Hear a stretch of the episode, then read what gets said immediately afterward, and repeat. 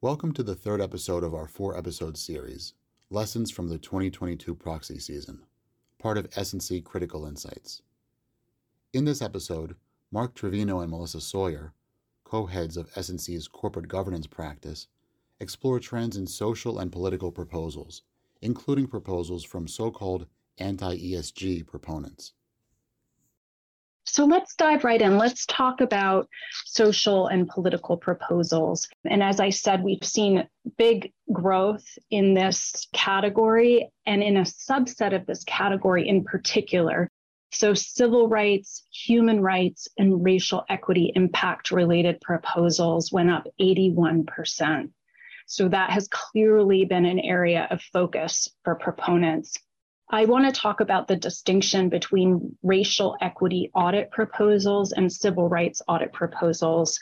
They have some things in common, but I think if you think of it as a Venn diagram, the racial equity audit proposals are sort of the small circle that sits within the much larger circle of civil rights audit proposals, which cover not just racial equity issues, but also touch on things like gender equality, pay equity, and human rights impacts big growth in all of these categories. And in both categories, the SEC rejected every single no action request that was submitted. So the story here is that if you get one of these proposals, you should plan to either have it voted or you're going to need to negotiate a withdrawal. But you're not going to get the SEC in all likelihood to give you no action relief to exclude the proposal from your proxy statement.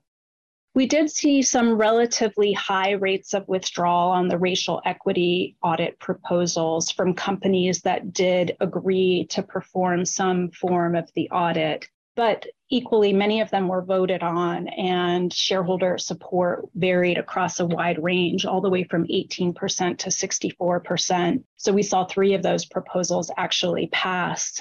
In the civil rights audit proposal category, we also saw some of what we call anti ESG proposals from proponents, for example, seeking reports about topics like ideological diversity on boards. Again, we saw variability in how many of these passed. We saw four pass, with the highest support level being 62% for the civil rights audit proposals. Another category of social political proposals are human capital management related proposals. And in prior years, this category was largely taken up by DEI related proposals. This year, we saw a lot more specific proposals around things like workplace characteristics, harassment, inadequate paid sick leave, employee health and safety issues a lot of these proposals, I think, thematically tied to stories that were playing out in the media more generally around unionization at warehouses and things like that. And there were quite a few proposals relating to the use of concealment clauses, which we heard about in the last presidential election and have become a topic that has drawn quite a lot of focus as well. We did also start to see some proposals related to reproductive rights a little bit in the wake of the Dobbs decision. And I think that that is probably a precursor to a theme that we'll see more of in 2023 with companies receiving proposals asking them to report on how they're handling those issues and how they sort of tie that to their business purposes. So, with that, let me turn it over to I think Marc is going to talk about political spending. So, yes, I'm going to talk about political spending a little bit compared to the other categories in ESG. Political proposals have had the greatest level of year over year consistency, both in terms of total numbers, in focal issues, in target companies, and result in each case over the last decade, following the Supreme Court's 2010 Citizens United decision and focusing on transparent disclosure of political spending and, and lobbying. This year, there were 20 new ESG linked political proposals, which asked companies to assess alignment between their stated company values and their political spending. These new congruency proposals typically contrast the public company statements in support of, for example, reproductive rights or climate change with records on political contributions to candidates who might oppose these efforts. Companies settle many of these. 10 went to a vote and received relatively high support between 30 and 50%. I think in the coming year, I would expect to see an increase in these proposals and perhaps also in their granularity or targeting. I think that proponents on both sides of the Dobbs debate are likely to make congruency proposals related to reproductive rights a focal point for this year.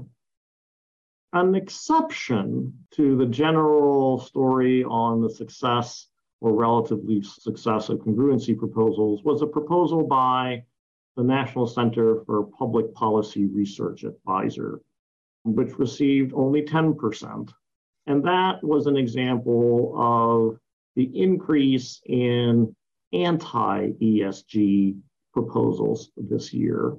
The NCPPR continued to be one of the most prolific so called anti ESG proponents. And for this purpose, we use that with respect to any entities that are identified as expressing concerns with commonly used environmental, social, and governance investment criteria. And as I said, we saw a more than doubling of so called anti ESG proposals in the past season from 25 to 54. And I think this is a function of how, unfortunately, for our public companies, the annual meeting process has become one for dialogue between shareholders on issues that may only tangentially relate to the company. And you see this repeatedly. In addition to the NCPPR, we have the National Legal and Policy Center, which submitted a meeting number of proposals for the first time this year, including around ideological board diversity and the use of child labor in electric vehicles. And with the rise and change in these proposals, you saw for the first time this year the significance that a proponent's policy agenda can have to a voting outcome, even if the proposal itself on its face is relatively neutral. So, for example, of the 17 civil rights audit proposals that were submitted, nine were brought by the NCPPR.